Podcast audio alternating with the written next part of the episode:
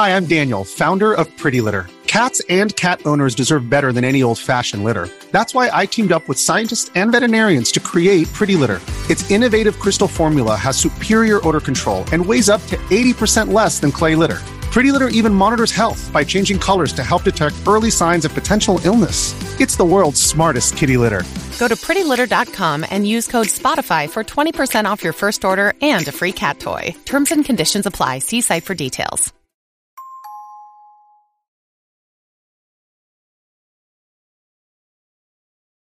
1994年11月3日横浜市鶴見区の京浜運河からビニール袋に入れられ重しがつけられた女性の遺体が発見され続いて幼児の遺体が2体発見された。その後遺体の身元は茨城県つくば市に住む31歳女性 A さんとその長女 B 当時2歳長男 C 当時1歳と確認された。3人については夫であり父親である総合病院の医師野本巌当時29歳から捜索願いが出されていた。同月25日神奈川茨城両県警の合同捜査本部はこの野本巌を逮捕している。野本巌は昭和40年に茨城県岩井市の農家で次男として生を受けた。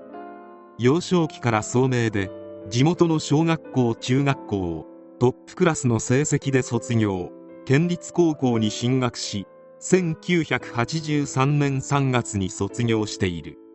高校卒業後野本巌は一浪して筑波大学医学部に入学し1990年に医学部を卒業した。大学を卒業した1990年の夏に医師や看護師らが参加するテニスの会に参加し後の妻であり被害者である A さんと知り合っている。2歳年上の A さんは1982年に私立の女子校を卒業。蕎麦屋の息子と最初の結婚をし土浦市内に夫婦で蕎麦屋を開店。その間に2人の子供にも恵まれたが経営はうまくいかず経済的に破綻。A さんは子供を夫のもとに残して離婚していた。その後 A さんはつくばメディカルセンターでアルバイトを始め前述の医療関係者の参加するテニスの会に参加。野本巌と出会い交際することになった。野本巌は A さんの離婚歴や子供がいることを知っていたものの交際。すぐに同棲を始めることとなる。野本巌には複数人の恋人がおり A さんもその恋人たちの一人という扱いだった。そんな中 A さんが妊娠する。しかし野本巌は結婚を拒み A さんは子供を諦めた。その後またしても A さんが妊娠。A さんは結婚しなくてもいいから産みたいと言い今度は出産している。野本巌との子供が生まれた後も A さんは結婚したいとは言い出さなかったが野本巌はそのけなげな様子を不意にいじらしく思いまた父親のいない子供も不憫に思って半ば衝動的に A さんと結婚したようだった。ただし結婚はしたものの結婚式や披露宴を行うことはなかった。それだけではなく結婚からわずか1ヶ月後には日立市内の病院の看護師と交際を始めている。野本巌には A さんに対して結婚してやったという意識があったのか愛人の存在を隠そうともせず複数の女性に対して妻とは別れるから結婚してくれなどと口説いていたようだ。次第に夫婦仲は冷え切りやがて女性問題での口論が絶えなくなった。それだけではない。野本巌には当時年収が約1300万円あったが複数の女性と愛人関係を続けるのにかかる費用や投資用マンション3つの購入費用その借入金の利子返済などによって多額の借金を抱えていった。この借金のため A さんは子供の服を買うお金がなく自作していたほか生活費を稼ぐために昼は事務員夜はパブのアルバイトをしている。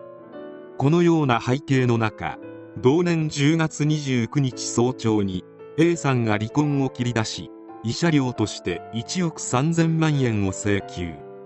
さらに子供の養育費として毎月100万円を求めた上愛人の看護師との関係を病院長に直訴して2人とも辞めさせる。そんなに嫌いなら私を死なせてくださいと言ってロープと包丁を持ち出し自分の首にロープを巻きつけてソファーから飛び降りるなどして挑発したという。野本巌は激高し A さんの首をロープで絞めた。その後母親を亡くし父親が犯罪者になった子供2人を哀れに思って首を絞めたと供述している。野本巌は事件当日29日翌日30日も普通に勤務先の病院に出勤しており2日の間妻と子供の遺体を自宅に置いたまま過ごした。また事件翌日の30日には新宿歌舞伎町のストリップ劇場やソープランドに行っている。そして31日の早朝野本岩男はビニール袋に入れて重りとして鉄アレイをつけた。A さんと子供2人の遺体を自動車に乗せて運び首都高速の大黒埠頭の駐車場から海に投げ込んだのだ。さらに3人を遺棄した。翌日の11月1日には愛人の看護師当時25歳と旅行代理店へ行き北海道旅行の予約を入れている。後半が始まり野本巌には死刑が求刑された。大学時代の友人は温厚で明るい好青年だった。病院の上司や患者は熱心で親切な先生だったと証言し3000を超える減刑嘆願書が届けられている。そして1996年2月22日横浜地裁は犯行は計画的なものではなく衝動的だったなどとして無期懲役判決を下した。この判決に対して検察側は身勝手な理由で3人の命を奪っているのに刑が軽すぎるとして改めて死刑を求め弁護側は逆に夫婦喧嘩の末の突発的な犯行で無期懲役は重すぎると主張し控訴している。しかし1997年1月30日に東京高裁は控訴を棄却。なおも被告側は上告したがその後取り下げたため1997年2月14日に野本巌の無期懲役刑が確定した。なお野本巌は現在も無期懲役刑で服役中である。野本は事件当時29歳と若く現在では実質終身刑といえる無期懲役とはいえ30年を過ぎると仮出所の可能性が出てくる。最短で2027 8年頃になるであろうがその頃には野本は60代。医師になり妻子にも恵まれたはずの男が何とも惨めで哀れな結末である。野本は医師であるため比較的給料は高かったはずであるが入った金は全て自分の快楽に使いさらに購入した投資用マンションの運用がうまくいかず借金が膨らむ一方であった。バブルが崩壊したのは1991年から1993年頃で今回の事件が起こったのは1994年。バブル崩壊の煽りを受けて借金まみれになっていたことは容易に想像できる。